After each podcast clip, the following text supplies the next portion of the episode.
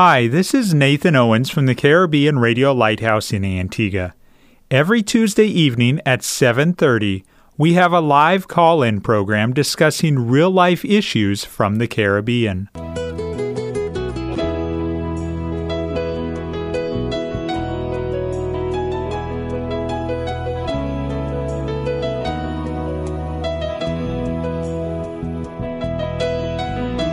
Sanctify them through thy truth. Thy word is truth. You're listening to That's Truth, a live call in program with Dr. David Murphy, designed to answer your questions biblically in this confusing culture. Dr. Murphy has over 30 years of counseling and ministry experience here in the Caribbean and is ready to answer your questions according to truth Good evening and welcome to another episode of That's Truth. I'm Nathan Owen, sitting in the studio of the Caribbean Radio Lighthouse, and as usual, sitting across the desk from me is Pastor Murphy. Good evening, Pastor. Uh, good evening, Brother Nathan, and thank those who are allowing us to be in their homes this evening. Yes, we appreciate you taking time out of your Tuesday evening or making time in your Tuesday evening activities in order to listen to That's Truth, and not only listen, but to join in. And let me also encourage you don't just listen yourself, but encourage others to tune in. Maybe it's a friend in another part of the world. Maybe it is your neighbor. Maybe it's a family member just down the hall. Go ahead and encourage them to tune in to the Caribbean Radio Lighthouse and listen to That's Truth. Pastor, we're going to start out tonight's episode with a few questions that have come in uh, since last week's episode uh, questions we didn't get to last week. The first one is Why did God tell David, the sword will not depart from his house? And what was the sword then? Well, I think the reference the person is referring to is 2 Samuel chapter 12, verse 10. I don't know if you can just read that hurriedly for us, please.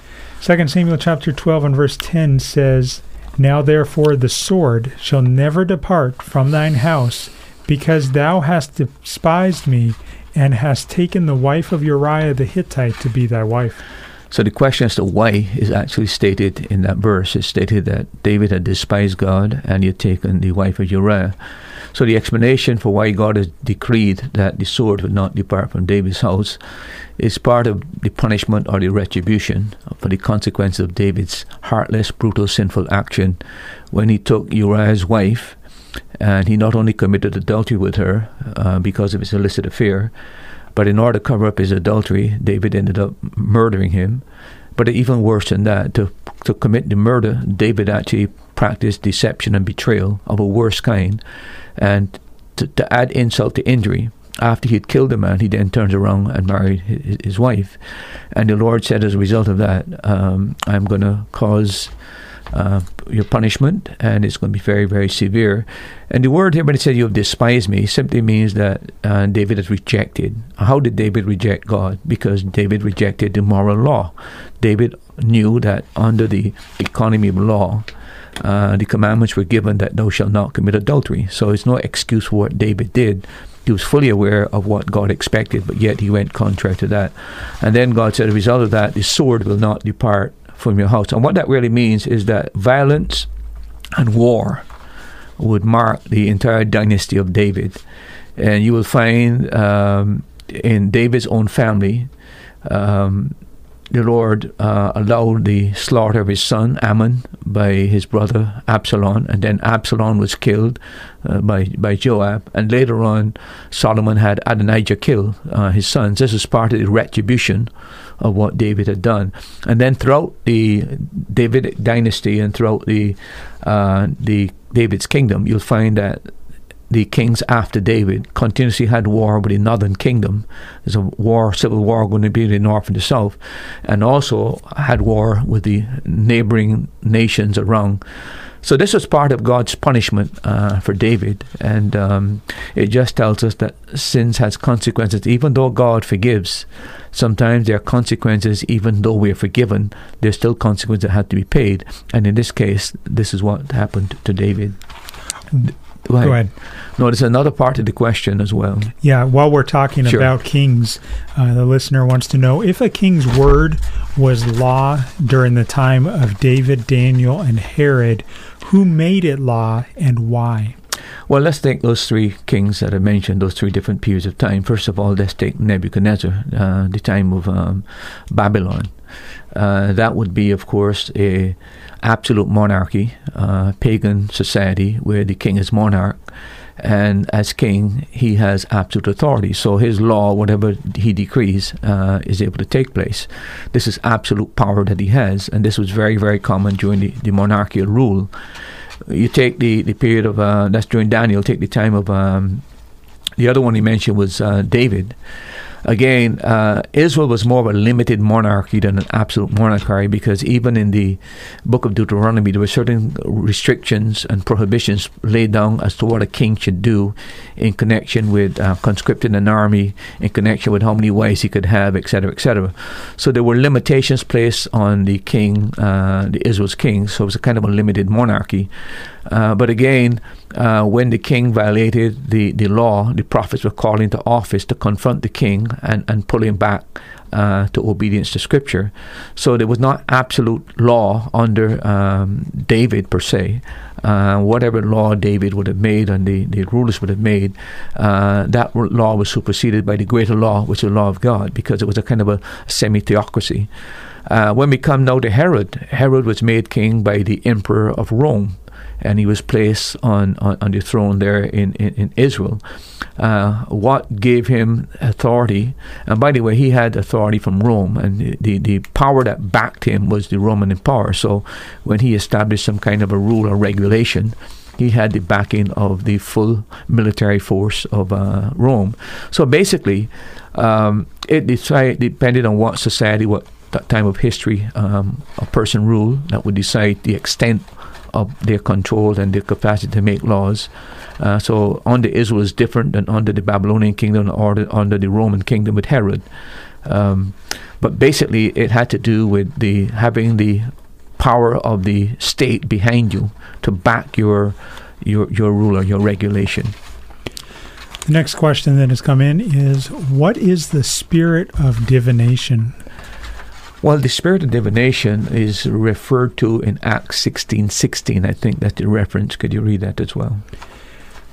Acts sixteen sixteen says, And it came to pass, as we went to pray, a certain damsel possessed with a spirit of divination met us, which brought her masters much gain by soothsaying. Right. That kind of explains, in essence, what it was. Um, this is a person who is demon possessed of an evil spirit. Later on, uh, Paul will speak to the spirit and tell the spirit come out of her. But she certainly had a demonic spirit within, and that demonic spirit gave her the ability to uh, prognosticate or to be able to tell the future. So she was able to interpret like dreams or find out secrets about people and uh, tell them about their future.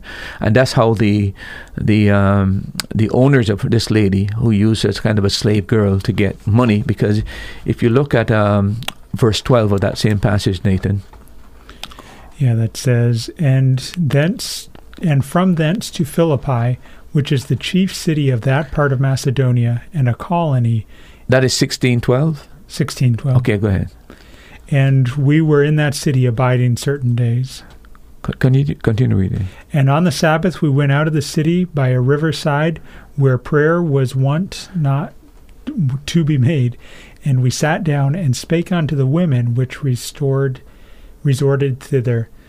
And a certain woman named Lydia, a seller of purple of the city of Thyatira, Yeah. which, which worshipped God, heard us, whose heart the Lord had opened, that she attended unto the things which were spoken of Paul. You are into into chapter sixteen. You read verse sixteen already, right? Yeah. Uh, okay, if you read a little bit below that or above it, you'll find that um, this lady was being used by um, certain individuals as a means of gaining a fortune. And then when Paul cast out the demon mm-hmm. out of her, It's verse 17. verse 17, okay, read it. Then the same followed Paul and us and cried, saying, These men are the servants of the Most High God, which show unto us the way of salvation. Verse 18 says, And this did she many days. But Paul, being grieved, turned and said to the Spirit, I command thee in the name of Jesus Christ to come out of her. And he came out the same hour. Right, and then later you'll find that the persons who owned her uh, bring a charge against Paul and um, basically against the uh, brought him before the authorities and uh, charge him for um, delving into his their own business deal with this lady, so that this person could no longer uh, tell the future, and therefore the profit that they got from soothsaying uh, was no longer available, and uh, etc. So it has to do with the demon possession of a person who has the capacity to foretell the future and uh, who can maybe reveal secrets. And that's what uh, divination is. By the way, you'll find the word divination in the Old Testament 12 times. Uh, the majority of times it's found in Ezekiel chapter 12 to 13. And uh, it is found seven times in that section. It's also found in Numbers in two different sections, in Deuteronomy and Second Kings. So that um, that spirit of divination, that evil spirit that possessed a person, given the capacity to pro- pro- prognosticate or be able to tell the future, uh, was a common problem in ancient times. And now in the New Testament, you find that it's also carried over. Most of these um, forms of evil practice with uh, demonic spirits and dealing with the occult uh, go back to ancient Babylon, where it all started and spread throughout the world. So it's not uncommon even today to find that people still perpetuate uh, occult uh, practice even in all modern times. If you've just tuned in, you're listening to That's Truth, a live interactive call in program on the Caribbean Radio Lighthouse. We broadcast live every Tuesday night.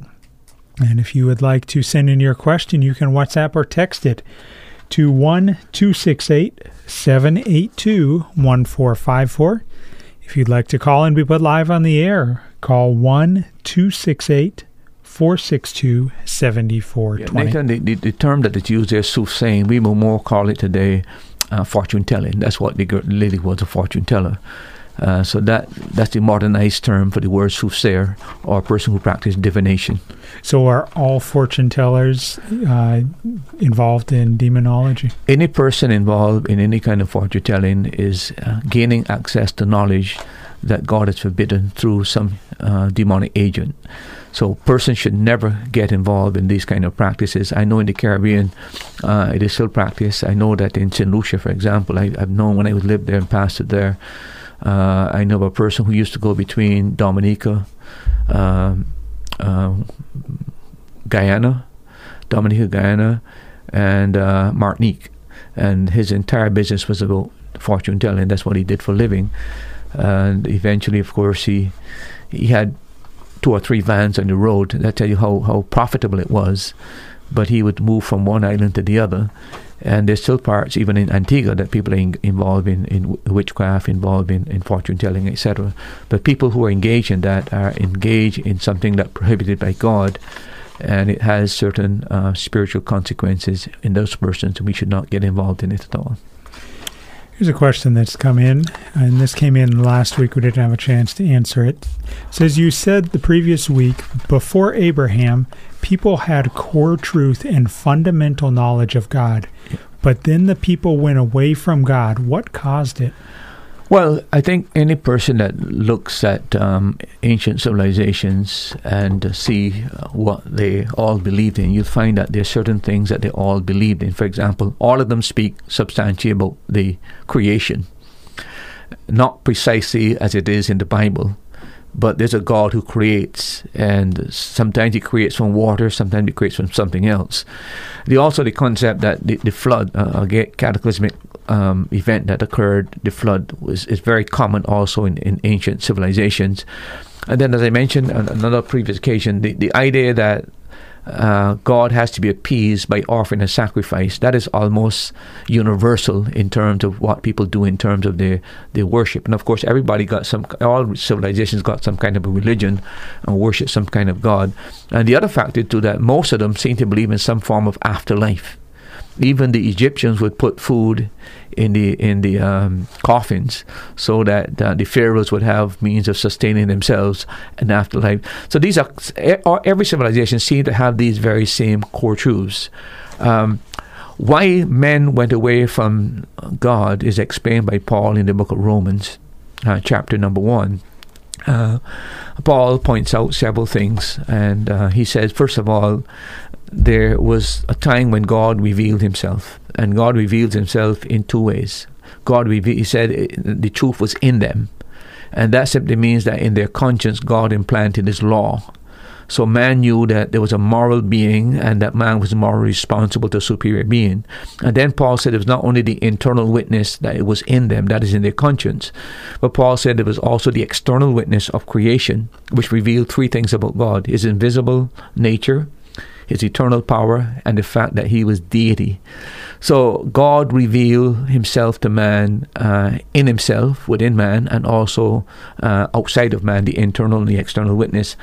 And then Paul goes on in chapter 1 of, of Romans to say that when man knew God through his conscience and through what was created, uh, rather than uh, worship this God, they became irreverent and ungrateful. He said they did not glorify God as God. He said they did not uh, give thanks to Him.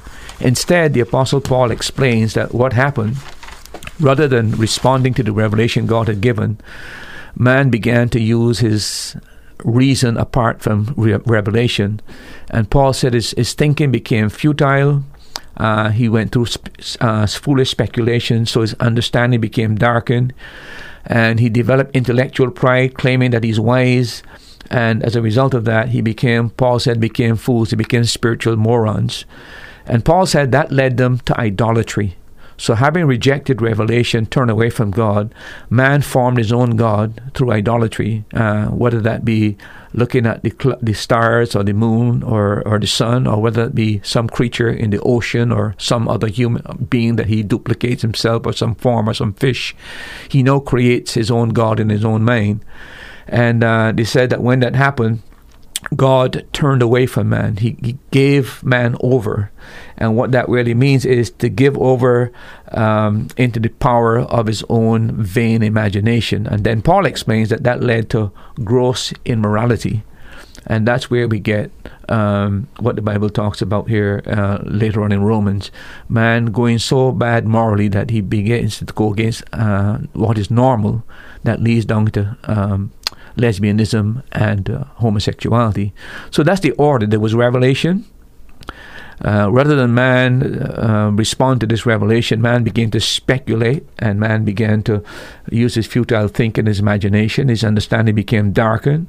Uh, that led to his pride. Uh, pride led uh, into a, uh, a, point where he became moronic in terms of spiritual truth. That led to idolatry. Idolatry led to immorality uh, until we got the current state today where substantially we, the heathen and those who don't have the Christian faith, are away from God and now are in a time of moral chaos. But that's the biblical explanation that man deliberately uh, went away from God uh, through his vain speculation and his foolish imagination, so that God uh, gave man over to his own uh, resources, and uh, man went into idolatry, and that led man into deep immorality, so that man is in the current state he finds himself in. And is that still true today that man naturally will go away from God? Yeah, I think what has happened is a period of time called the Enlightenment uh, after the Renaissance, you had the Enlightenment, and what man did was turn away from biblical truth, and man now depended on his own unaided intellect to decide on what is. So you're looking through the world through just your rational understanding, apart from divine revelation. Anytime you go in that direction, you're always going to error. God has revealed truth to us. Man must use his reason and exercise his reason uh, in connection with that truth. But uh, with man's unaided understanding, always leads him down the, tra- the, the, the road of idolatry and immorality. So, what is the solution to man's problem? Well, the solution to man's problem basically is that man is alienated from God. Man is sinful, uh, man is rebellious, man is autonomous, man is independent, man wants his own way, and man uh, doesn't want to be held accountable to any God. And that's the dilemma that the modern man has found himself in. What has aided man in this process, of course, was the whole doctrine of evolution.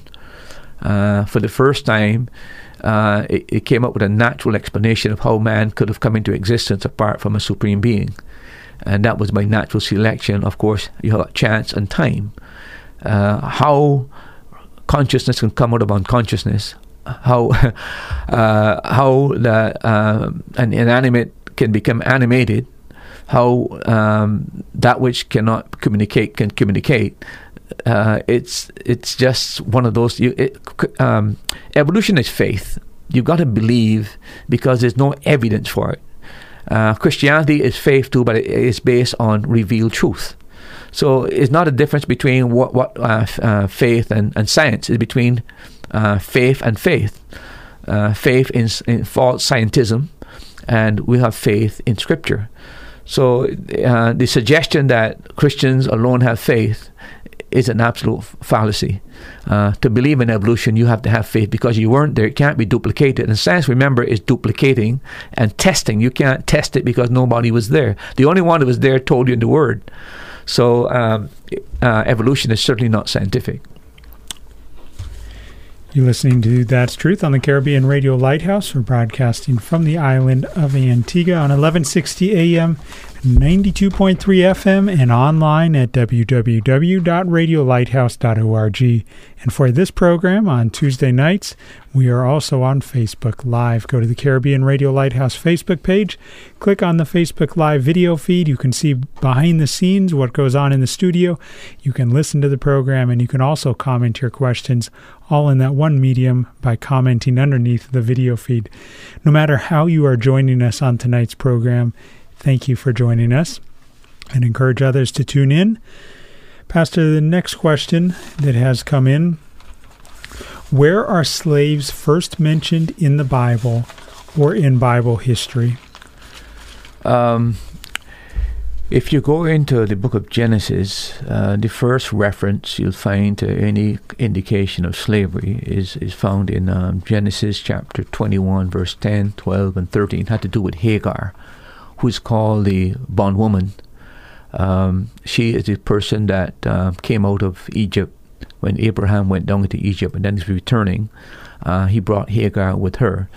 Uh, we're not too sure whether uh, this was a gift of Pharaoh uh, to Abraham because you remember that Abraham uh, Pharaoh had taken Abraham's wife, thinking that she was his sister, and um, he was in great danger of God judging him. And when he discovered that um, it was his real wife, um, you know, he let uh, Abraham go, and we're told that he went out, and he went out with one of these persons he brought up was Hagar. So was she a gift to Abraham? We're not too sure, but that's the first indication of where slavery uh, is first mentioned in the Bible. It actually comes out of Egypt. The second time we have mention of slavery is um, in Genesis 37, 28 to 36. You remember uh, Joseph's brothers selling him to the Ishmaelites after he was, they put him in a, a, well, and then they were leaving him to die, and then the Ishmaelites came by, and he was sold to them. And we are told that the Ishmaelites went down into Egypt and they sold Joseph into Pharaoh's house. So once again, uh, you have it mentioned there in, in, in, Egypt. And then we're also told in the Bible, if you read the book of Exodus, um, that for 430 years, Israel had migrated down into Egypt and uh, under favorable conditions after the, the nation of Israel began to multiply and the people uh, began to increase. Pharaoh became, and this is not the Pharaoh that uh, where Jacob and his family went. There's another Pharaoh that didn't know Joseph. Uh, he is feeling threatened that the Israelite population will increase in such a way that they could actually dominate the country. And therefore, we're told that they impose a period of slavery, 430 years, upon Israel. You find that in uh, Exodus 1 14, Exodus 2 23, Exodus 6 uh, 3 uh, 69, Exodus 13, 3, 14, Exodus 21, and then you also find it mentioned in Deuteronomy 5, 6, Deuteronomy 6, 12, Deuteronomy 8, 14, Deuteronomy 18, 5, and, and, and, uh, and 10. So um, the first mention there again, it has to do with coming out of Egypt, selling in, uh, slaves into Egypt, and then of course Israel's bondage in Egypt for 430 years. And a couple of follow up questions in relation to that. What was the purpose of the slaves in the Bible? Who started it? And was it law? Well, uh, basically, um, the purpose of slaves was to work. Uh, uh, basically, slavery involved two things. You either were uh, most most. By the way, most slavery had to do with people who were captured in war. Uh, every civilization, those people that went against in war, when they captured the other group, those uh, the, the defeated group became slaves. But in most cases, it had to do with uh, manual labor, and, and, and most women, by the way, they became either servants in the household, they became concubines. So it really has to do with uh, imposing harsh labor on people. In the case of Egypt, where Israel was, there was a building, the cities of uh, Pithom and another, uh, the two different cities that I mentioned in the Bible that he said you build these cities and he wouldn't even give them straw if you remember the, the, the occasion, but mainly to um, extract labor uh, from persons, and in the case of ladies, either to be servants in the house or become a concubine uh, to the, the master. Pastor, a WhatsApp question that's just come in from Antigua. Thank you to those who are sending in questions. We appreciate it. Good evening. And what was the thorn that God placed on Paul? Well, we're not too sure what the thorn was. We just know that uh, uh he call it a, a, messenger of Satan. So we know that somehow Satan is involved in it. Most people, um, commentators, suggest that it could be that um, a problem that Paul had repeatedly um, could be some kind of a physical uh, problem. Some people think it was stammering. He, you know, he said to the Corinthians, "I didn't come among you with excellence of speech." He was not an orator like Apollos was. Uh, he was more of a didactic teacher, and it's possible that he had that problem where he maybe stuttered. Other people suggest it was his eyes because uh, he said to the Galatians, You see, with what large letters I've written to you. And of course, Paul, being the kind of person he was, you need eyes to travel, you need eyes to write. So it could be that he had a problem there, and he felt that if the Lord had removed this problem in his life, uh, it would facilitate his better service. The other thing, it could be some bodily ailment that Paul could have had because he said a, a, messenger of Satan to buffet me, and the word buffet there is to is like a pugilistic term, beating his body. So it could be something that could affected his body. But uh, and, and I think it's good that the Bible didn't tell us what it was as well, because it, it, it, and that word thorn now becomes a symbol of whatever problem we have. It doesn't have to be a physical problem. It could be a financial problem. It could be an emotional problem. It could be a romantic problem. You know, it, it, whatever it is in your life that disturbs you. And the word thorn there uh, has the idea of irritation. So whatever it is in Paul's life was irritating Paul, and he felt that if this could only be removed, he'd be better able to serve God. So there's no definitive um, statement in the Bible as to what specific it was that Paul suffered from, but it was something that discomforted him, something irritated him, and something that he felt that if it could only be removed, he'd be more effective servant. But then he learned that if God doesn't remove the thorn, he provides the grace. And that grace enables you to live life with that thorn without it being removed. It's an interesting way to view it. That we should be thankful that God didn't specifically tell us uh, what the thorn in the flesh was. You know why? Because you said that's not my problem. Yeah, yeah. but the fact that it's not mentioned, all of us realize that we can have a thorn. It's yeah. just a different thorn. Thank you to the individual who sent that in. Pastor, one other WhatsApp question that's come in. Is it possible that God reveals certain things in dreams today to Christians? I've had dreams before that seemed a bit telling of a few people over time. What does Scripture say? Well, I, I, if you read the Bible, um, even in the New Testament, now remember that you had the Old Testament, but even in the Old New Testament, uh, the Lord appeared to Joseph in a dream, and then you have Peter on the mount, uh, not on the um, Cornelius' housetop, where in a dream he's got a vision. You've got that. Uh, I am not one that box in God that He has to, um, in every case, speak to you through His Word. I believe it is possible that the Lord can speak to a person through a dream. Um, I think if you were to study some of the lives of some of the the, uh, the saints, you'll find that many of them would indicate that the Lord said certain to them. And for example, take um, the guy that started the Salvation Army.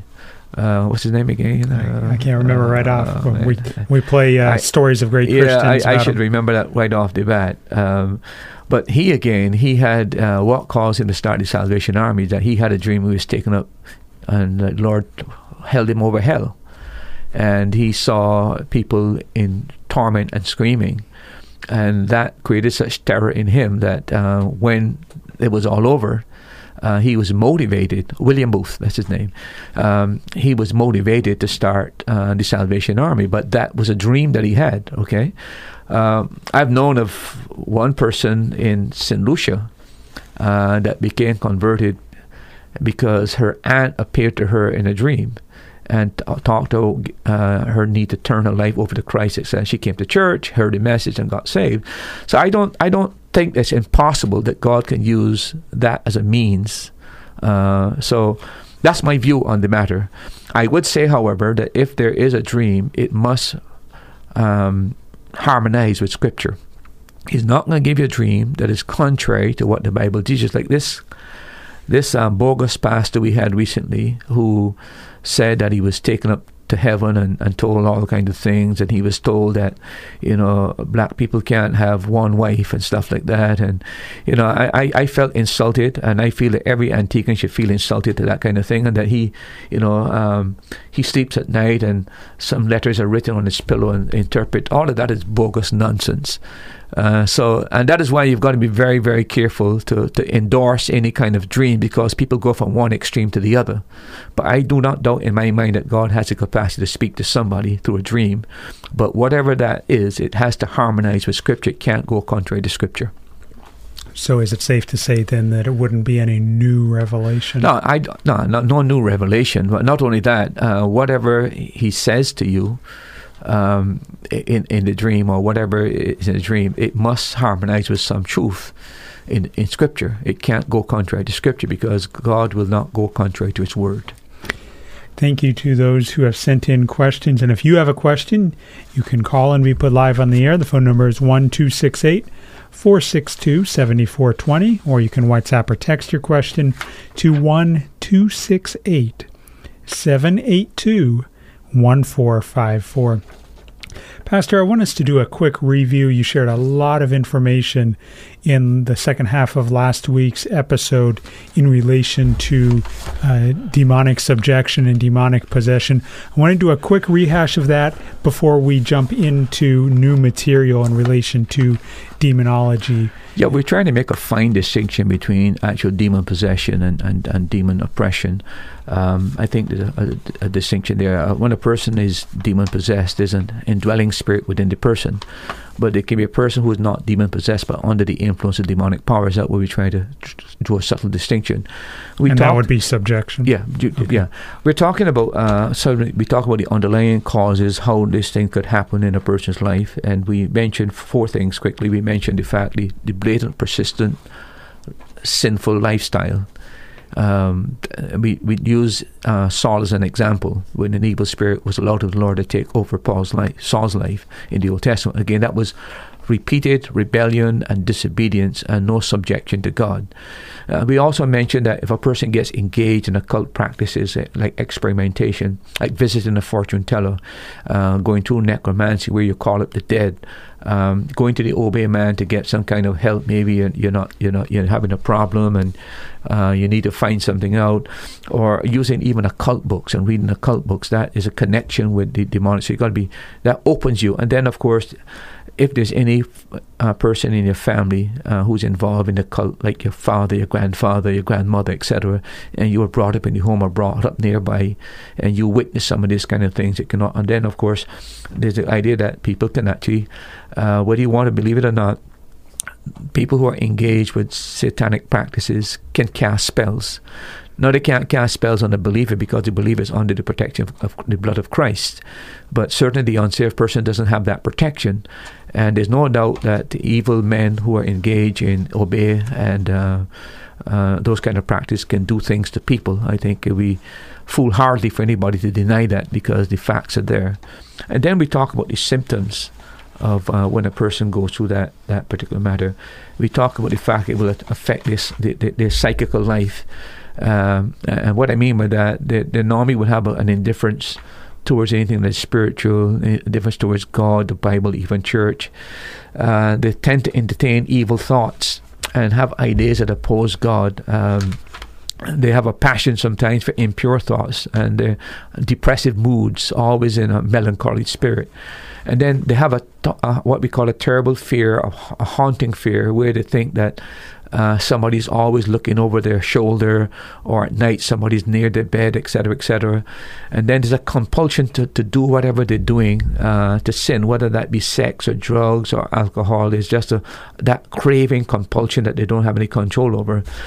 And then the tendency to self injury, uh, and uh, they have suicidal thoughts and there's malice towards God. They, they, sometimes they want to destroy God, destroy the Bible, tear out the pages of Scripture, and they, um, any talk about um, religious liberation, they, they, get concerned.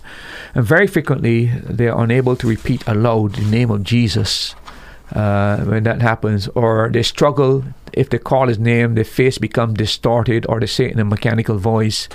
Certain hymns uh, that exalt Christ they find very, very offensive. Or the uh, blood, the blood, the, even the name of Jesus, as you mm-hmm. know that that one. And then any attempts of prayer, they feel like choking. Uh, sometimes they have a series of blasphemous thoughts that come across their mind, or they have mocking thoughts when they want to pray. Uh, they shy away from any talk about the devil, Satan, or demons, which might seem rather strange. And uh, all forms of spiritual help, when it's being offered, they become restless and become unfriendly. And they may at times display some mediumistic uh, ability where they can uh, talk about things that they should not know, but somehow they have knowledge about it. And then there's a persistent secret desire to hurt and, uh, believe it or not, even to murder. Uh, that that is because the devil is a murderer from the beginning. And um, if the oppressed person manages to open the Bible or talk to God, he gets overwhelmingly tired, uh, impossible to concentrate, and he have all these kind of distracting thoughts. And then there's an ambivalence towards good and evil. One day he's wants to do what is right. The next day he doesn't see him, and he goes through these moods, uh, and he's unresponsive. One day, one another day, he's very very eager, and then his his reaction to Christian counsel. Um, he seems quite prepared for help, but suddenly he loses uh, interest and he begins to distrust the, the counselor. He wants to change the topic, and sometimes he accuses the counselor of being insincere and spreading rumors about himself. And uh, as counseling becomes more effective and he begins to experience some change, you find sometimes he will faint, sometimes he will swoon, he go into trance, or just clear blank out. Those are some of the, the symptoms of a person who is uh, demonically oppressed. Are there, as we talk about possession, are there marks of a demonically possessed person? Well, when we, we last time we looked at the scriptures and we pointed out from Mark uh, 5 and then Luke 14, uh, Luke 11, we talked about certain things that a person that is demon possessed, it is very clear that there's an evil spirit dwelling within. Uh, so there's no question that there's an evil spirit within. We talk about unusual uh, physical strength uh, the, the guy that nobody can bind, he can break chains. Um, uh, paroxysms or fits of rage. Uh, the Bible says he was violent uh, uh, and did people injury. And then disintegration, where he's like had a split personality. One moment he rushed to Jesus, and then he said, "Are you going to torment us? Leave me alone."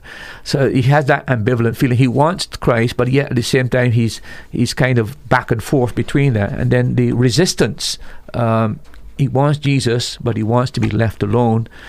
And then we talk about unusual knowledge. He had never met Christ before, but he could say, Thou art the Christ, the Son of the living God. And then there's the variation in voice that when our Lord asked who he was, it wasn't the man speaking, but he said, I'm Legion.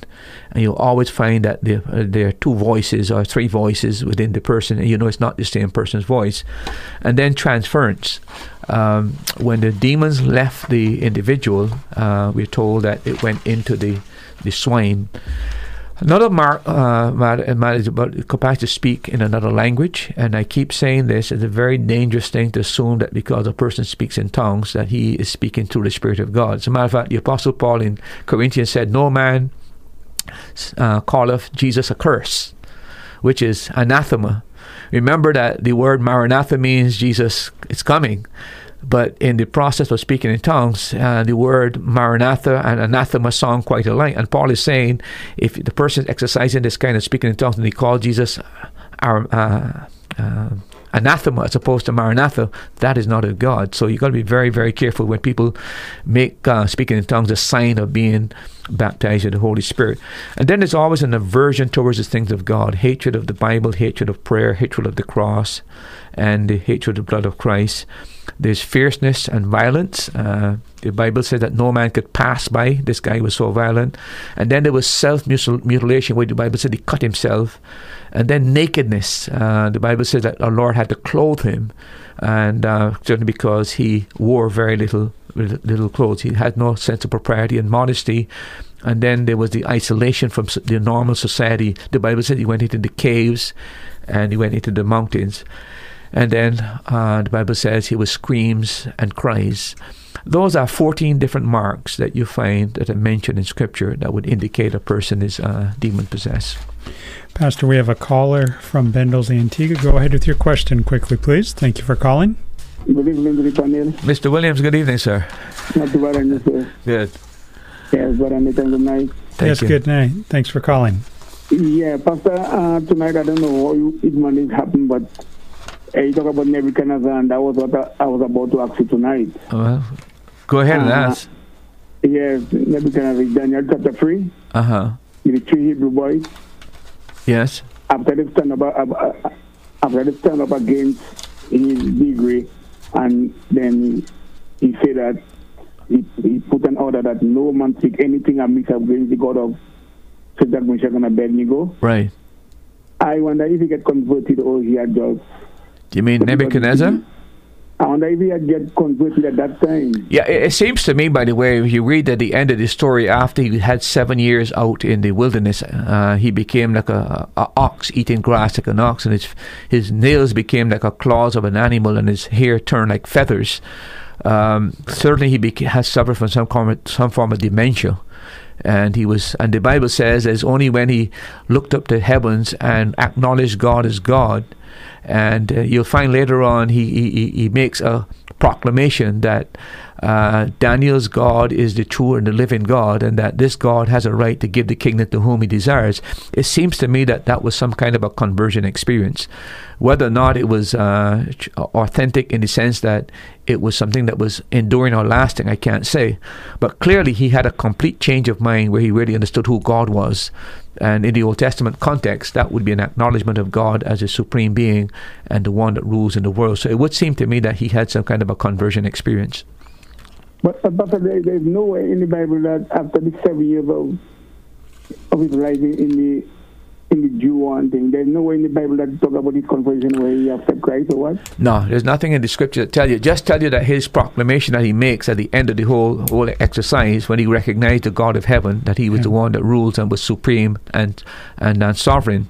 That's the only. Uh, but that is a clear indication that this monarch had humbled himself before God and acknowledged the true and the living God of the scriptures. I can read those verses. You go ahead, read it, please. Uh, Daniel 3 28 and 29. Then Nebuchadnezzar spake and said, Blessed be the God of Shadrach, Meshach, and Abednego, who hath sent his angel and delivered his servants and trusted in him, and have changed the king's word and yielded their bodies, that they might not serve nor worship any God except their own God. Therefore I make a decree that every people, nation, and language which speak anything amiss against the God of Shadrach, Meshach, and Abednego shall be cut in pieces, and their houses shall be made a dunghill. Because there is no other God that can deliver after this sort. I don't know if that's the passage you're looking Yeah, I don't think it can be better. I don't think even I could make a statement like that. Clearly, uh, this man has come to the point where he has been humbled before God. He's acknowledging the God of heaven. And in a sense, he is submitting to that God, acknowledging him as the supreme one. To my mind, that is, I would consider that a real conversion experience uh, from the Old Testament context. Of course, he would not have the full revelation that we have in the New Testament about bowing your head before, you know, trusting Christ, etc. But the acknowledgement of the God of heaven and submitting to that God for the revelation that he had received, uh, that in my mind would indicate to me that he had a real conversion experience. I, I, I believe that too. Yeah. I believe that too. You remember our Lord? uh, Our Lord made a statement in the um, in one of his parables. He said to the Jews that some will come from the east and the west and will enter the kingdom, and you who are the children of the kingdom will be excluded. So you're to be surprised uh, in that day, uh, uh, the, the, the people that are really genuinely converted, and the people who should be converted, the Jews, and put their faith and trust in Christ will be rejected. And he said that they'll come from the east and the west and sit down with Abraham and Isaac and Jacob, but you, the children of the kingdom, be, be shut out because you've rejected the Messiah. So these heathen kingdoms that acknowledge God and are submitted to Him, uh, I, I, I, in my judgment, I believe that's a conversion experience. Okay, and thanks. Thank you for the explanation. Okay. God bless you. Uh, You know, have a safe night. I will listen up here. Okay. Say hi to the wife as well. God bless. I will do that. Thank you. Thank you very much for calling and for those that have their Bible open, also Daniel 437, uh, Pastor referenced the fact that Nebuchadnezzar was out in a field for a number of years. And in Daniel 437, he says, Now I, Nebuchadnezzar, praise and extol and honor the King of heaven, all whose works are truth, and his ways judgment, and those that walk in pride he is able to abase. Pastor, jumping back to what you were stating before that phone call, uh, you were saying the marks of demonic possession can be nakedness. Can you then connect the dots and say that because our society is so focused on uh, nudity, nakedness, whether it be in entertainment or whether it be just as you drive down Market Street, uh, that there are uh, signs of demonic possession? Or am I? I would not say demonic possession. I would say demonic influence. There's no Okay. question about that. Remember that uh, Satan's whole purpose is to corrupt humankind. And the greatest power for corruption is sexual corruption. So he has to be an advocate of nakedness and anything pornography, anything that would defile the mind and lead man in that direction. So, and don't forget that we went back to Romans, Revelation, rejected Revelation. Uh, man used speculation. Man led to idolatry. Idolatry led to what? Immorality. You'll find it in that pattern all the time. The, the, the, the, the way to destroy man is to destroy morality and destroy the family, and he's centered at that attack. So it's not surprising that you find so much nakedness uh, around because it talks about the, the fact that uh, the influence, satanic influence and demonic influence are clearly there once there's a lot of nakedness. You know that after man sinned, what did God do? First thing after man sinned, He clothed him. Yeah. See that that that gives you an idea uh, of what God's intent is. You always got to think what God's intent is to clothe man's nakedness after sin. The devil's intent is to expose man's nakedness so that. Um, and you notice that everything keeps going up, going up, going up, going up, going up. The skirt was down by the, the, the toes, and it goes up to the legs, and then it goes beyond, and then you don't know how far it can go now. And then if you watch the carnival, uh, I don't watch it, but I'm told that those who uh, who do carnival in the Caribbean or watch a carnival in um, in Brazil, Mm. virtually the women are naked, Yeah. virtually naked. I mean, it, it's shameful, really, really shameful. Pastor, a WhatsApp question that's come in. Good night. I would like to know why God allows Satan to have his own way on earth, destroying people's lives. Why didn't God strip him of his powers when he banished him from heaven? Interesting question. Yeah, one of those. Uh, you might, you know, how do you explain that? There's no way to explain that. All I can say to the individual is that man is being tested and man is progressing uh, to develop his character, and to develop man's character, the man has to be tested. And the Lord is using Satan. He doesn't have his own way, doesn't have his free will. Clearly, in the case of Job, Uh, Job was protected, and there was a hedge around Job, and the Lord only allowed Satan to go so far with Job. So it, you cannot make the statement that Satan is allowed to have uh, a freelance. Uh, freelance in, on planet Earth, there are limits to which he is restrained as to what he can do. But man is going through an awful time of testing, and that testing develops a character in man. So this part of the mystery uh, on this matter, but we, we, we, we do believe, and I think the Bible will support that, that man is being tested at this point in time. And there is hope for man. Uh, man doesn't have to be under the dominion of Satan. As a matter of fact, the Bible says in the gospel of Christ, the power of Satan is broken in man's life. So you don't have to be addicted or you don't have to Amen. be a slave to sin any longer. So there is power to overcome the enemy. But humankind is under a tremendous test. And remember what this life is about. This life is not about happiness. This life is not about making money. This house is not about uh, a new car, a new house, uh, land, property, uh, travel. That's not what. This life is about preparing for the next life. This life is a preamble to eternity. And all that's going on in your life now is preparing you for that eventuality. And by the way, when you think about it, what is 70 years to eternity? So you've given 70 years, if by reason of grace you get 75 or 80, but you are given that time uh, to really prepare yourself to meet your Maker. And what has happened with us that we have become distracted, making this world the end in itself. And that's going to be the grievous mistake that we made. But right now, we are going to a period of 70, 75 years where the Lord is testing us and trying us. And we're going to have to make some choices and decisions as to whether or not we want to obey Him and whether or not we want to uh, go to heaven, share His glory, or we want to continue to live a selfish, rebellious life where we are just fixated on planet Earth and to enjoy what we call personal happiness, autonomy, and freedom returning back to our discussion on uh, demon possession, Pastor, there's a section of Christianity today that is so focused on casting out demons, and that seems to be what their church services uh, revolve around. They are sometimes said to find uh, demons under every rock and under every bush. With that in mind, are we to believe that just any Christian has the ability to deal or should be dealing with people who are demon possessed? Okay, before I answer that question, let me just uh, say a word on what you just mentioned. You know, I think that the fact that the focus mainly th- these days is on deliverance and demons and demons and demons. Yet, when you come to the New Testament, the emphasis is not so much on, on, on demons, etc. Paul talks more about the flesh and the world than he talks about demons. Mm. So we are looking at one one enemy and dealing with one matter while we're losing uh, to the flesh and we're losing to, to, to, the world's philosophy. So I think it's a, it's a, we can become so distracted and so side. That's why I didn't really initially want to deal too much with this subject because it's so common today. But because Baptists don't seem to deal with these issues, people think that we don't believe that the demonic powers, and I think that there we need to set that perspective correctly. But what I'm saying to you, Nathan, we've got three forces against us: the world, the flesh, and the devil in that order, to be very honest with you. And our greatest enemy is not Satan. Our greatest enemy is in ourselves, our, our sinful, fallen nature. And being so absorbed with looking for demons, we get defeated with the flesh because we're not dealing with the fleshly uh, pull and desires that we have. And I think that that needs to be balanced. That's why I said I want to say a word about that, that we got to be very careful we don't uh, get go off on a tangent dealing with this matter, just demons, demons, demons, and forget that the flesh is our greatest enemy who, who sleeps with us, uh, walks with us daily, and uh, pretty much controls, and of course, the philosophy of the world and think of the world.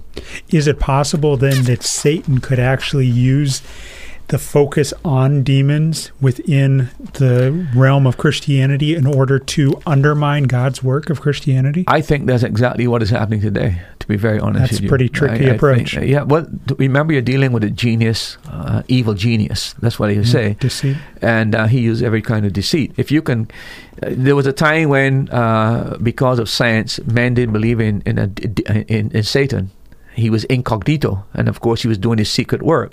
Today, the other extreme has come into church. The church now everything is devil, devil, devil, demon, demon, demon, demon, and they're not prepared to realize that it's not just and by the way, the philosophy today is uh, is that the devils make me do it, demons make me do it. So we are li- relinquishing personal responsibility. It's all part of the all part of a, a system where uh, men are coming to the point where they don't feel they're responsible for what is happening in their lives, and uh, and I think that is where it's being orchestrated so that even in the courts, the the murderer is given more sympathy than the person who's murdered because he can't help himself.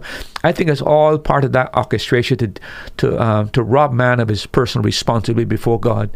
And what better way to do that than to have this demonic infernal spirit that controls everybody and you can't help yourself i think it diminishes responsibility and it falls right where that people are no longer more responsible but coming back to your question now um, we got to be careful, and there's a real danger of trying to engage in this uh, deliverance ministry. Um, it's a myth to think that every believer should engage in this kind of uh, confrontation.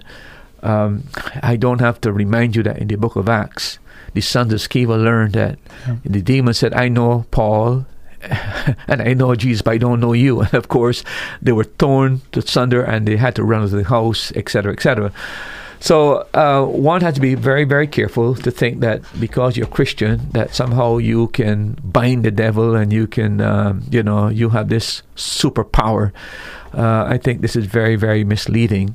I want to make a few uh, comments on who I think is is, is suitable uh, to, to, to go into this. Depth. Number one, I think that person should have a definite conversion experience.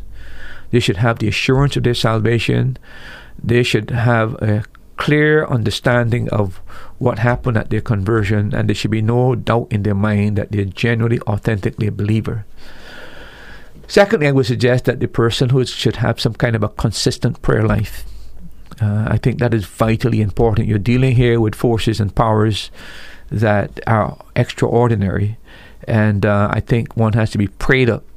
And a person who is a, a is, then the other one, I think the person have a good working knowledge of the Bible. A neophyte can't do this. A person who doesn't read the scriptures and study scriptures, uh, you need to be able to refer to passages like in Colossians where Christ has gained victory over the infernal forces.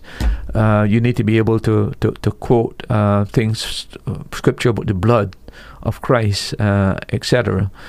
And uh, another thing, a person whose life is grounded uh, so grounded in Scripture. They, in other words, they're living biblically. They're not just that they know the Bible now, because knowing the Bible is not the same as doing the Bible, but a person who's putting the Bible into practice in their life, and and then a person of a very stable, strong Christian character, a person who is sensitive and fearful and nervous, uh, kind of a personality, should never engage in this kind of work. Uh, so your your your character and the strength of your character um, should help guide you in this matter. And I would add another thing. Um, if you have a burden for this type of ministry, I don't have a burden for this kind of ministry. I, I don't feel that's my calling uh, as a pastor. But if it were to happen in our church, I would get engaged. But I don't see it as any particular, I'm burdened for people who are in this condition. I think God burdens people in different areas, and perhaps that is your forte, or you think that you would like to get involved in this matter. And then, above all, you've got to have a clear understanding of the victory that we have in Christ, especially Colossians chapter 2, verse 15, where he has conquered all principalities, and also in um, uh, Matthew chapter t- uh, 28, 18, and 19, where he says has all authority and all power. I think that those are important uh, characteristics of a person, and I would not recommend uh, a person engaging who certainly don't meet most of these qualifications. I think it's to engage and, and go about trying to do this, I think you're headed for trouble and you might find that you can get hurt. Uh, I was reading one or two books already where um, the guy was cuffed, slapped, uh, trying to deliver. So it's, it's not something that there are, can be physical consequences. Some people have been flung against the wall. So you don't want to pretend that you are some super saint and you're not ready to engage in this kind of activity, it can be very injurious to you. So you've got to be very, very thoughtful and very, very careful. with that in mind, if you fall into those criteria, not that that's necessarily a magical list, but I think it's very wise advice.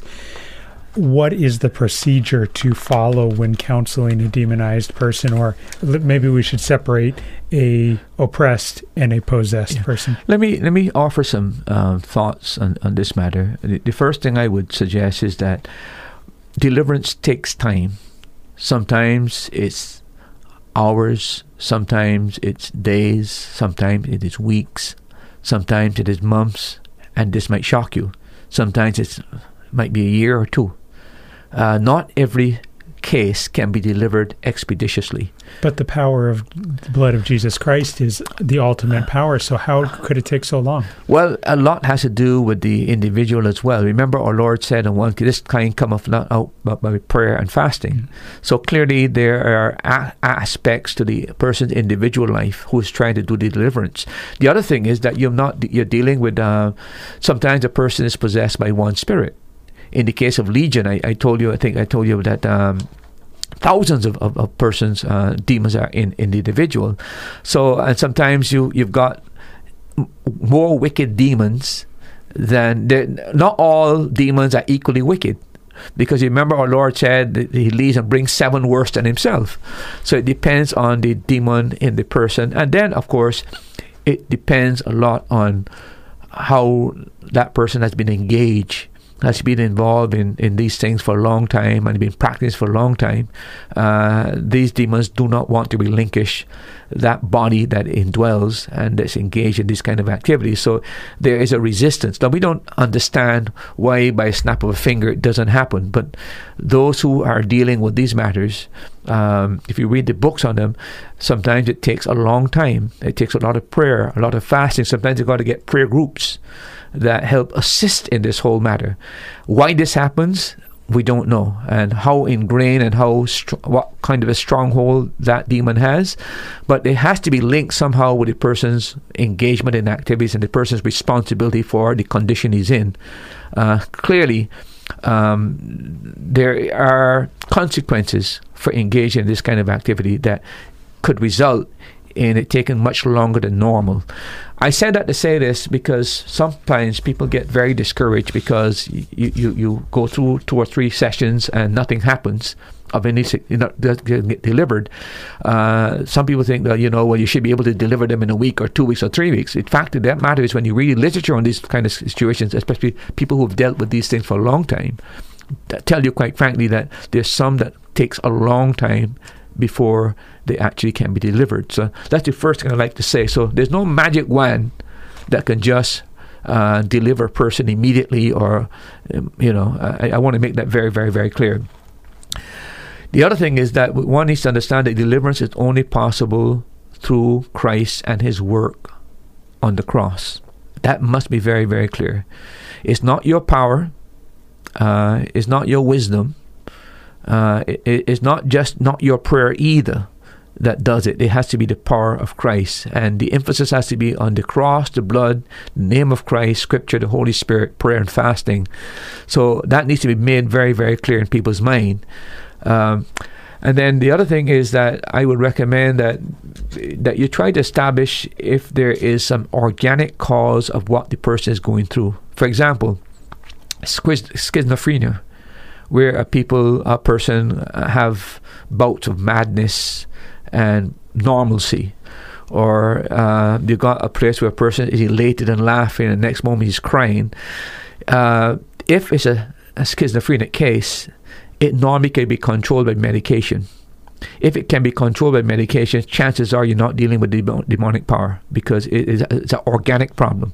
So I think that's vitally important at, at times because sometimes, especially people who have um, fits and people who have uh, bouts of mental problems, people think that they're possessed. They may not be possessed.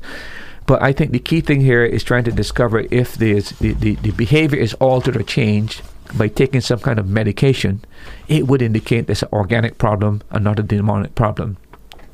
The other thing, Nathan, is that every object of the sorcery or the occult, whatever the person engaged with, ought to be destroyed.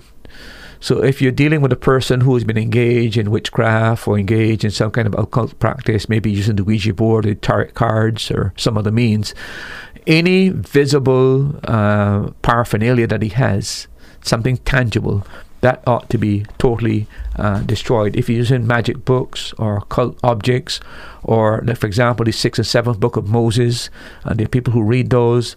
Uh, if you have pagan pagan objects in his home, or they got hangings of, of these type of things, those things ought to be removed. You have an example of that in the book of Acts 19. Uh, look at verse number 19, please. Acts 19:19 reads as follows: Many of them also, which used curious arts, brought their books together and burned them before all men, and the counted price of them, and found it fifty thousand pieces of silver. Wow, that gives an idea. Of, this was a serious. This was in Ephesus. And uh, clearly, this was a place of uh, great idolatry. But notice that they took out all the objects, the books that they read, and they burned them completely. And this is what needs to be done. If a person is using a fetish, you know, the people that got, um, they wear like a chain and they got some kind of a spell inside the little a little amulet that they, they covered, all of that has to be removed and, and, and gotten rid of. Uh, another thing that needs to be done is any mediumistic contact or friendship or influence that the person has been involved with. In other words, you have to renounce those contacts. You can't associate with those people who with whom you're engaged in this kind of activity. You've got to just uh, reject them. Uh, you can't be friends with them any longer. You come come under the influence. You avoid them altogether. And then the other thing is. Uh, you should then be willing to confess your sin of your involvement in any kind of occult, occult practice. And this is where the prayer of renunciation comes in. And basically, it's annulling uh, ownership and renouncing your participation in any kind of occult activity. And that, that prayer normally says uh, something to the effect In the name of Jesus, I renounce the evil practice of witchcraft or whatever it is, and I claim the blood of Christ, uh, his protection, and I ask his forgiveness. And then, uh, of course, uh, in addition to prayer and renunciation, you've got to ask God forgiveness uh, for engaging in whatever you engage in. Another thing that's helpful when you're going through the the um, counseling, uh, Nathan, is to try to get a prayer group that could be um, supporting you in prayer. They're not part of the actual deliverance, but they are supporting you while you're going through uh, that, that, that process. Do you think a person should ever meet one on one, or would you always have multiple strong believers? I I would be very personally I would be very reluctant to meet one on one. I've done it once, mm-hmm. right? Uh, and uh, but I I was terrified, but I couldn't show I was fearful and that's because things that began to happen. The person just swing around and look at me, look, and I saw a goat face. I, I, I, I, just wanted to run so fast I couldn't tell you. I was fearful, and I realized I was going through some dangerous ground there. And I said, "Why in the world did I come here by myself?" Right. So I, uh, I would not recommend that you try to tackle this thing. It's better, you know. You, notice in scripture, you always go in pairs. Yeah. Whether it be missionary work or doing, or Lord sent out two by two, He sent out uh, by seventy, etc. But that's very, very significant. You always need some kind of support in that case. I wouldn't recommend that you try to confront it, uh, etc. Um, and then sometimes, Nathan, prayer must be followed with fasting. This is what our Lord said. Uh, and fasting, of course, is one of those uh, disciplines that both the Old Testament and the New Testament endorses. And during this period of time, uh, it may be appropriate that uh, they, they, go through this kind of prayer. I would say as well that when you're going through this uh, um, counseling with a person, you should plead the blood of Christ and the protection of the blood of Christ. Uh, demons fear nothing more than the blood and the cross. And the other thing is you command in the name of Jesus, as Acts chapter 16, verse 8. And when that person is delivered, uh, you have to get them to completely surrender their life to Christ uh, and trust Him as Lord. Because though any area of that person's life that is not surrendered, they become vulnerable. And our Lord warns about the reformation where you reform and you're delivered and then demons come back. The only way to stop demons coming back is to have one stronger than the strong man who is Christ.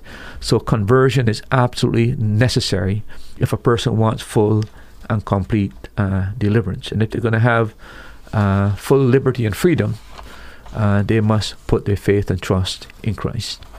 Time across the Eastern Caribbean on this Tuesday evening is 8:39. The voice that you hear teaching is that of Pastor Dr. David Murphy, pastor of Grace Baptist Church on Roan Henry Street in Gambles Terrace, Antigua. If you are in Antigua and you are looking for a Bible teaching church, we're not trying to draw you away from your church if your church is teaching the Bible. But if you are looking for one, we would love for you to come visit. Sunday morning service, uh, Sunday morning Sunday school is at 9 a.m. on Sundays and service at 10 a.m. And then we have a midweek service on Thursday evening, which rotates between prayer and Bible study, and that meets every Thursday at 7 p.m. Pastor, anything else you want to mention before we move on? No, I just, I just, um, I know we spent a lot of time on this subject, uh, and there's still so much more you could cover. But I just wanted people to be aware that um, there, these, these, this is real. This is not something fictitious. And on the other hand, you need to keep this, this balance and don't be so uh, absorbed with this thing and so distracted that all you think about is demons. Think about Christ rather than demons and the power of Christ. I think have that perspective as you go through life would help you as a believer so you're not under the gloom and under depression. Uh, the Lord's power is far greater than Satan, and greater is He that's in you than He that's in the world. I want to focus our shift now, shift our focus a little bit to the occult and how that plays into this matrix of demonology. Yeah, when we think about the occult, the occult is a subset of this whole matter of demonology, a kind of a subdivision. And the occult has to do with the pursuit of trying to get hidden, secret, mysterious, or paranormal knowledge without using the five senses uh, this knowledge is gained through some kind of supernatural means. So the occult has to do basically trying to get uh, supernatural knowledge to, to, know things that uh, are not there.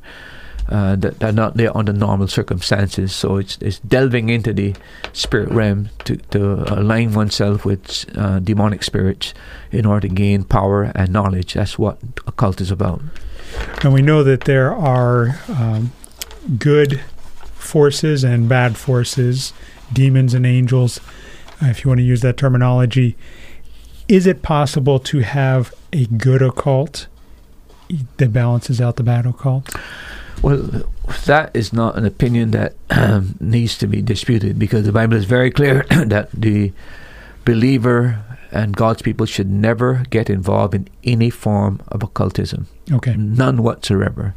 Uh, the Bible condemns this thing and speaks against it again and again, and, therefore this is not a matter of dispute. This is non-negotiable when it comes to Christianity.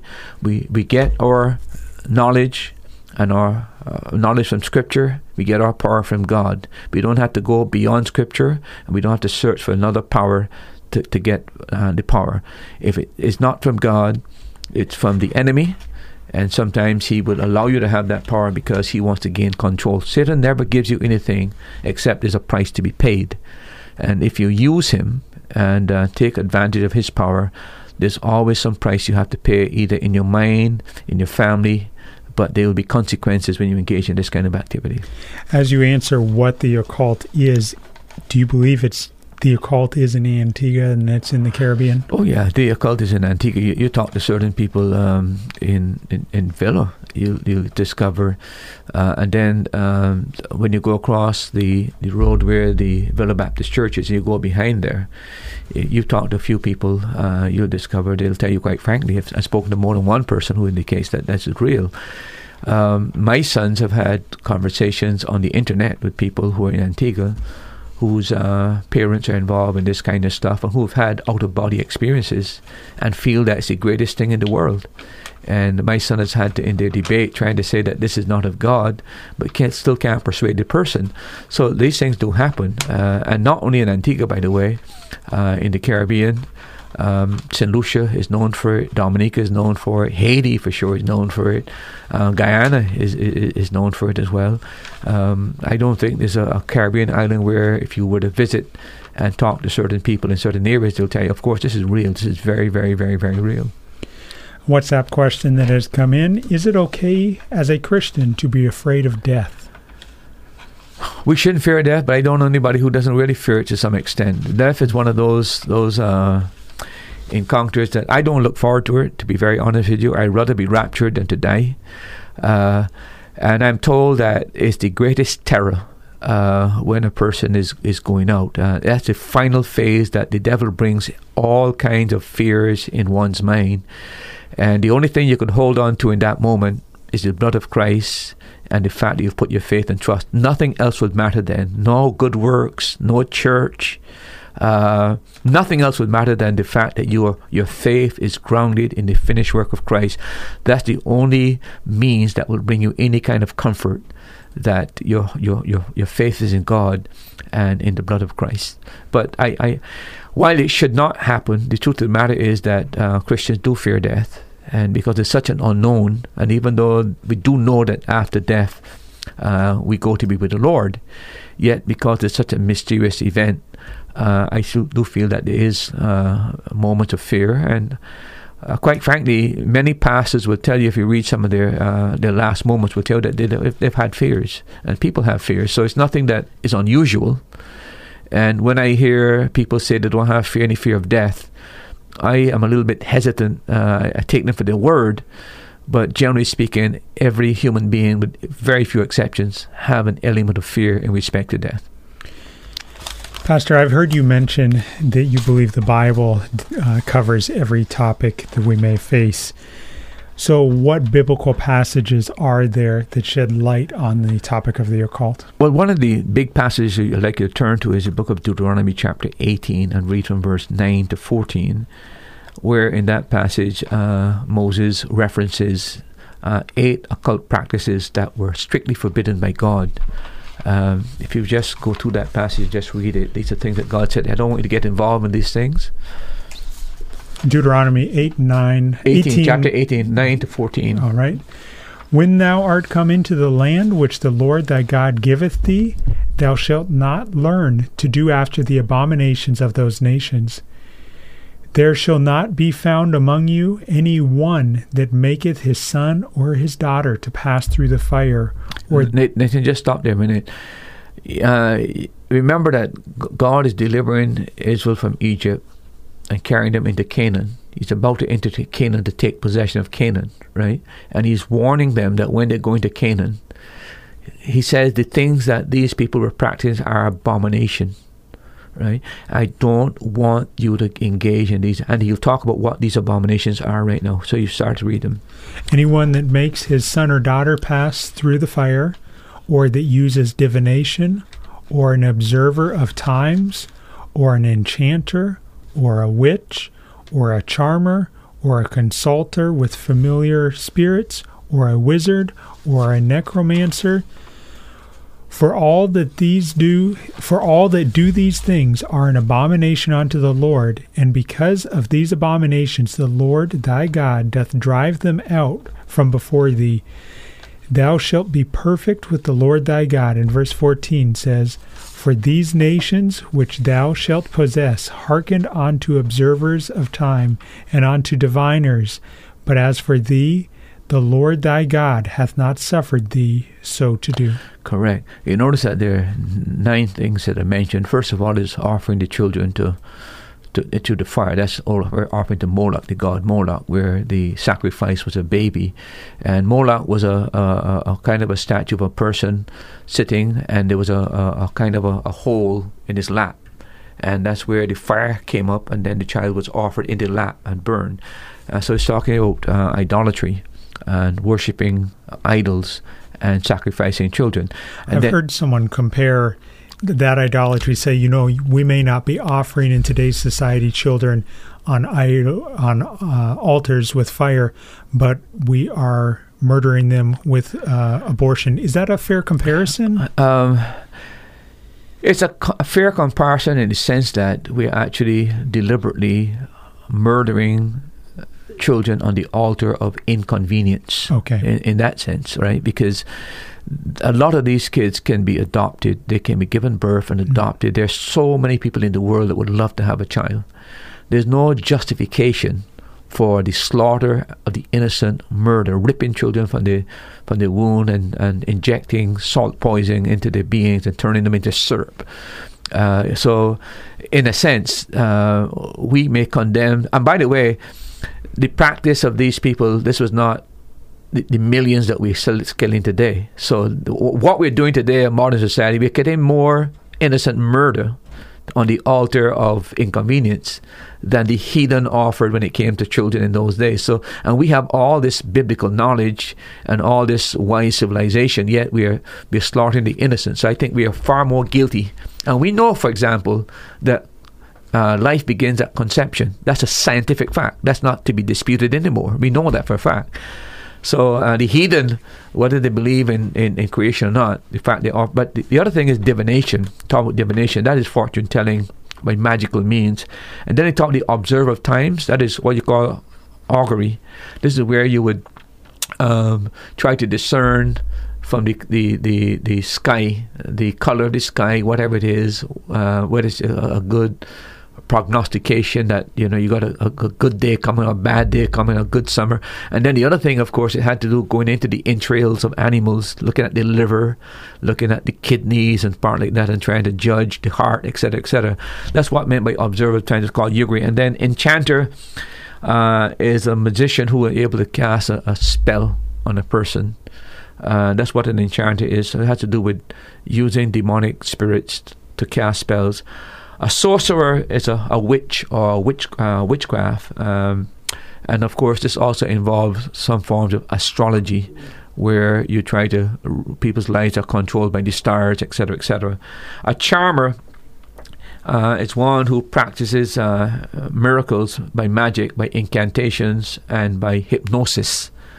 A consultant with familiar spirits is a person who is a medium who is able to call up um, a spirit that imitates the person that is dead.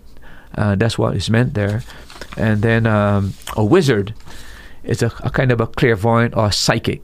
Uh, he can see things and, and tell you things that are, and, and, and, and et cetera, et cetera. So it's a person who uh, really is a, a, psychic. And then a necromancer is a person who uh, deals with the dead and calls up the dead. Um, and by the way, some of these um, people who are involved in funeral homes uh, engage in this kind of thing. When I was in Barbados, uh, I knew of one. I got to be very careful, but that's what they used the the actual body of the dead and did some things to the body. When we learned that, we had to go to another one. Uh, and it was a person's family who actually told us we're starting another funeral home. That, that because when my wife's daughter had died, uh, we were going in one direction, and then when we learned this, we had to move in a different direction. So a lot of these things are still going on. A lot of evil is still going on. It's just that it's more sophisticated, more hidden, and people are not aware, keenly aware, what really is happening today. In the last eight minutes of this episode, is it possible to divide or categorize the occult or the occult practice into various divisions? Yeah, if you look at uh, occultism, um, basically there are three broad divisions. Uh, there is what you call spiritism, there is divination, and there is sorcery or magic. Those are the three main divisions of uh, the occult. So if people who are involved in spiritism, people who are involved in divination, and people involved in what you call sorcery or magic. Can you give an explanation of each of those? Yeah, well, let's take, let's take spiritism, for example. Spiritism has to do with the matter of consulting the dead. It has to do with necromancy, basically, that's what it is. Uh, and there are certain f- phenomenons, phenomena that um, is uh, part of this whole uh, um, necromancy and, and spiritism let me talk about first of all uh, there are certain physical phenomena that is involved. For example, levitation. People who are who that are, really happens. Yeah, that really happens. Oh yeah, there's no doubt about that. I mean, the body they have power to make the body rise up off the off the um, off the table. I mean that that happens. It's suspended in nothing, no cords attached. That literally happens. And then there's something called apports. This is where you can transfer one object from one location without touching it and actually you can put a object in a glass case and get it out of the glass case uh, miraculously. These things do happen. It's uh, it's like a space is created and the the thing comes to. It's like because you know every atom has space. But this actually happens. And then there's something called uh, telekinesis. This is where a person can use their mind to, to move your glass or move a spoon or bend a spoon. That's involved in it as well. So there's sort of physical phenomena, and then there's psychic phenomena involved in this this, this spiritism. Um, there are people who have uh, spiritualistic visions. Uh, I think this this pastor that said he had this vision, I think he will fall into that category. And then there's something called automatic writing. People have written books by going into trance and actually wrote the book right under the trance. Don't know why they wrote it, but wrote wrote wrote, wrote the book. And then, of course, there are those who speak in a trance. And then there are what you call materializations, where you can actually see uh, uh, things form, like um, take human shapes, actually form out. It's almost like spinning off some kind of a, a cobweb, a white stuff that happens. It's called materialization, and then table lifting as well is another thing that's practiced during this, uh, where the table actually moves off the floor and shakes, and uh, there's nobody holding the table. And then, of course, you can get a tumbler or glass move, and then there are what you call excursions of the psyche, where you can what you call an out of body experience. So these are uh, you call psychic phenomena that happen during uh, spiritism. What about divination? And you talked about that some at the very beginning. A spirit of divination is that similar? Well, divination has to do with fortune telling. Uh, has to do with obtaining secret, illegitimate uh, knowledge of the future, uh, and there are ten branches of it basically today. One is astrology. Uh, the Bible talks a lot about this, by the way, in several passages of scripture. There's also something called cartomancy, where you lay down cards like tarot cards, and you can tell a person's future by that. There's psychic, something called psychometry, where you determine uh, something about the person by by holding some object that the person owns, maybe maybe his watch or or, or maybe his cup or, or, or maybe even his clothing. Uh, but you're able, the person is able to, to do that. And then this palmistry, where you try to read the, the person's lines in the hands of the palms to try to tell the future. That is part of divination as well. And then there's something called the divining rod and, and, and water. Uh, you're able to use a rod to find where water is, and the stick kind of dips. Uh, that is part of this divination as well because you're trying to find out something that you don't have through ordinary means. That's another form. And then there's the rod and the pendulum where you try to locate treasure and objects that a person has lost. Joseph Smith, by the way, would uh, this is what he used to do before he became a great celebrity in the Mormon church. He used to try to find, I think it was Captain Kidd's gold, and he would use uh, the pendulum and the rod trying to find it. And then uh, there are other things as well. There are prophetic dreams and visions that these people have. Uh, another part of this divination is the Ouija board, where you play uh, with numbers and play with letters, and they give you some kind of a read out something, etc. And then there's a crystal ball that is involved, uh, which is involved in that. And then there's clairvoyance, where a person is able to see an object beyond the normal range of vision. So those are ten different forms of uh, divination that you find uh, that is mentioned. The third category that you mentioned was magic. Well, magic is the same thing as sorcery, and it has to do really with uh, bringing about results uh, through some supernatural power, enlisting the help of uh, um, supernatural agents, uh, demonic spirits, to bring about results. Uh, there are a number of forms of this. For example, black magic, you've probably heard about, where you're using evil forces to, to cause harm to people. Um, Haiti is very well known for that with the uh, uh, what we call Obeah and, and, that in, in Haiti. But that's called black magic. Some people call it uh, call something called white magic as well, where they think they use good forces. That's what you mentioned a moment ago Yeah. to bring about good. Again, um, whatever forces a person is using uh, that is outside of God is, is, is satanic. So there's no way that a person can be involved in what they call good magic. And then there's natural magic where they claim that they're using the forces of nature, Mother Nature, to influence people's decision, that people who engage in that.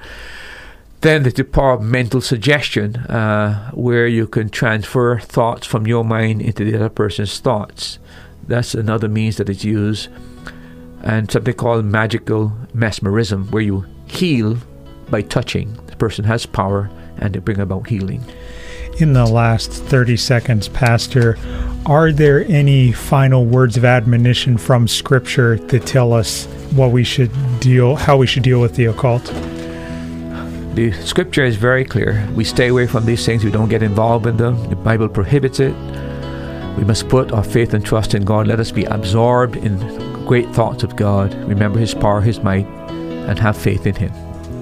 Thank you for listening to That's Truth. Be sure you tune in next week as we bring you another relevant, practical topic. If you ever have a suggested topic, please contact us here at the Lighthouse, and we would love for your input on what topics we should discuss in the future. Thank you for joining us for today's program. We pray that the Holy Spirit uses the truths shared from God's Word to strengthen your faith. Now you've heard it. That's truth.